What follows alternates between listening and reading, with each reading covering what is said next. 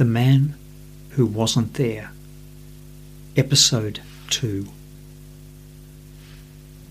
Despite my best efforts, the yacht didn't sink. It stayed above the waterline, and that's how it was found the following day. And so, very quickly, the police and many others were alerted to the tragedy that had taken place, that the old man couldn't be found. Now, what we'd done had taken place on a sunny afternoon on a holiday, and we'd come back from the yacht in a dinghy to the shore and left a red jacket there, as I told you about yesterday. So it wouldn't have been hard for police to have put a lot of effort immediately into who was seen, where she, he or they were seen, what they were doing, and when. But it didn't happen that way. I didn't rate my chances too highly when I heard on the news about finding the partially submerged yacht. I thought I would be uh, pulled in within a day or so at most. Instead, I've had a dozen years of unexpected freedom. How has that happened? The answer is surprisingly simple. Within four or five days, the police were committed to the case theory that she, Sue, had done it. It became an unwavering commitment, one that took them to trial through the appeals, and to which they have resolutely held ever since, up until today. I'll share with you in a little time just how we know that they formed this view so early. But meantime, it's always handy in a death case to have a motive. And they quickly lighted on one, a very old one, a very frequent one, that she killed him for his money. That it was a flimsy motive then, and that it is still a flimsy motive, doesn't matter. It's not just the police who become adherents to the simple and wrongful case theory that was developed within days of Bob Chappell's demise. Others who'd been caught up in it are various politicians and a number of lawyers. And they've remained wedded to this theory, even when the girl, the one who was supposed to be the lookout on the yacht, the one who chundered on the yacht, the one who shook on the yacht, the one who needed the red jacket to get back to shore. Even when she has in subsequent years repeatedly said that she was on the yacht, that she was there with others, and that Sue Neill-Fraser was not there, despite all of that, she's been disbelieved time after time. And so my luck, my very great luck, has held true and strong. But now let me share with you some compelling examples that show how early they became committed to a theory, a wrong theory, as to what had happened on the Four Winds on the afternoon of Australia Day.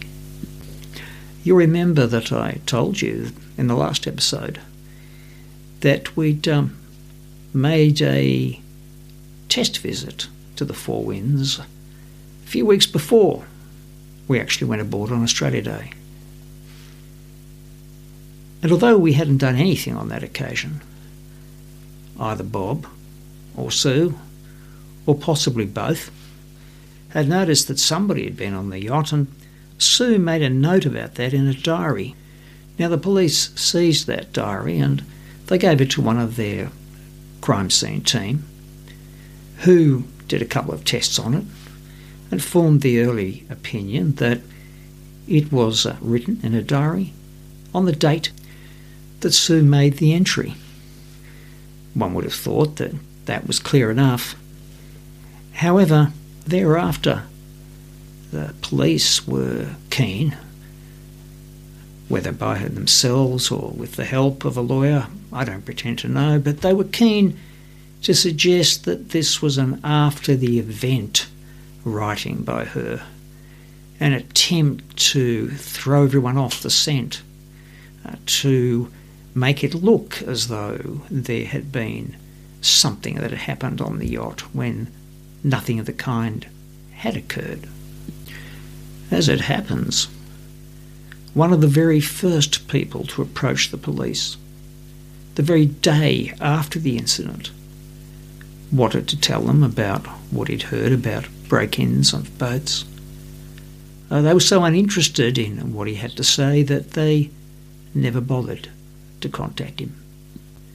So they used their own neglect, their own failure to make the sorts of basic inquiries that ought to be made after there's been an unexpected death on a yacht with one person on it on a sunny holiday afternoon they used the absence of evidence that they should have collected to denigrate a simply written note about a possible break in on the Four Winds yacht just a few weeks before we went there. This willful and continued failure to engage with the unfolding evidence gets worse when one considers what happens to the DNA that was left in the spew that our lookout girl left on the yacht. Now, in 2009, although the forensic people had uh, properly tested the sample left on the yacht and found DNA in it, they didn't have any DNA in their database with which to match the DNA that they found. However, all that changed in early 2010, a little over a year after our yacht pilfering misadventure, when, as a result of other activities, they were able to match the DNA they'd found in that spew to our young lookout. Now, it so happens that the uh, scientist who was reporting on this quote match unquote was pretty clear that it's what's called a primary transfer, by which is meant that our lookout left it. It didn't come via anybody else. When it does come via somebody else, it's called a secondary transfer. When it comes directly, it's called a primary transfer. And that's what had happened in this case. She'd spewed, she'd left a sample, the scientists had found her DNA, and now, a bit over a year later, they'd matched her to the DNA they'd found.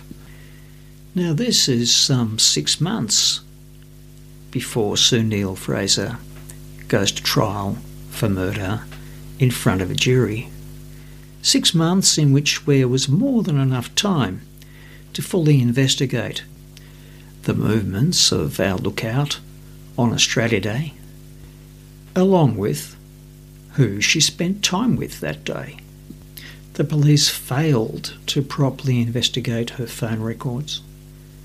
They failed even to talk to all the people who were at the hostel where she was staying around that time.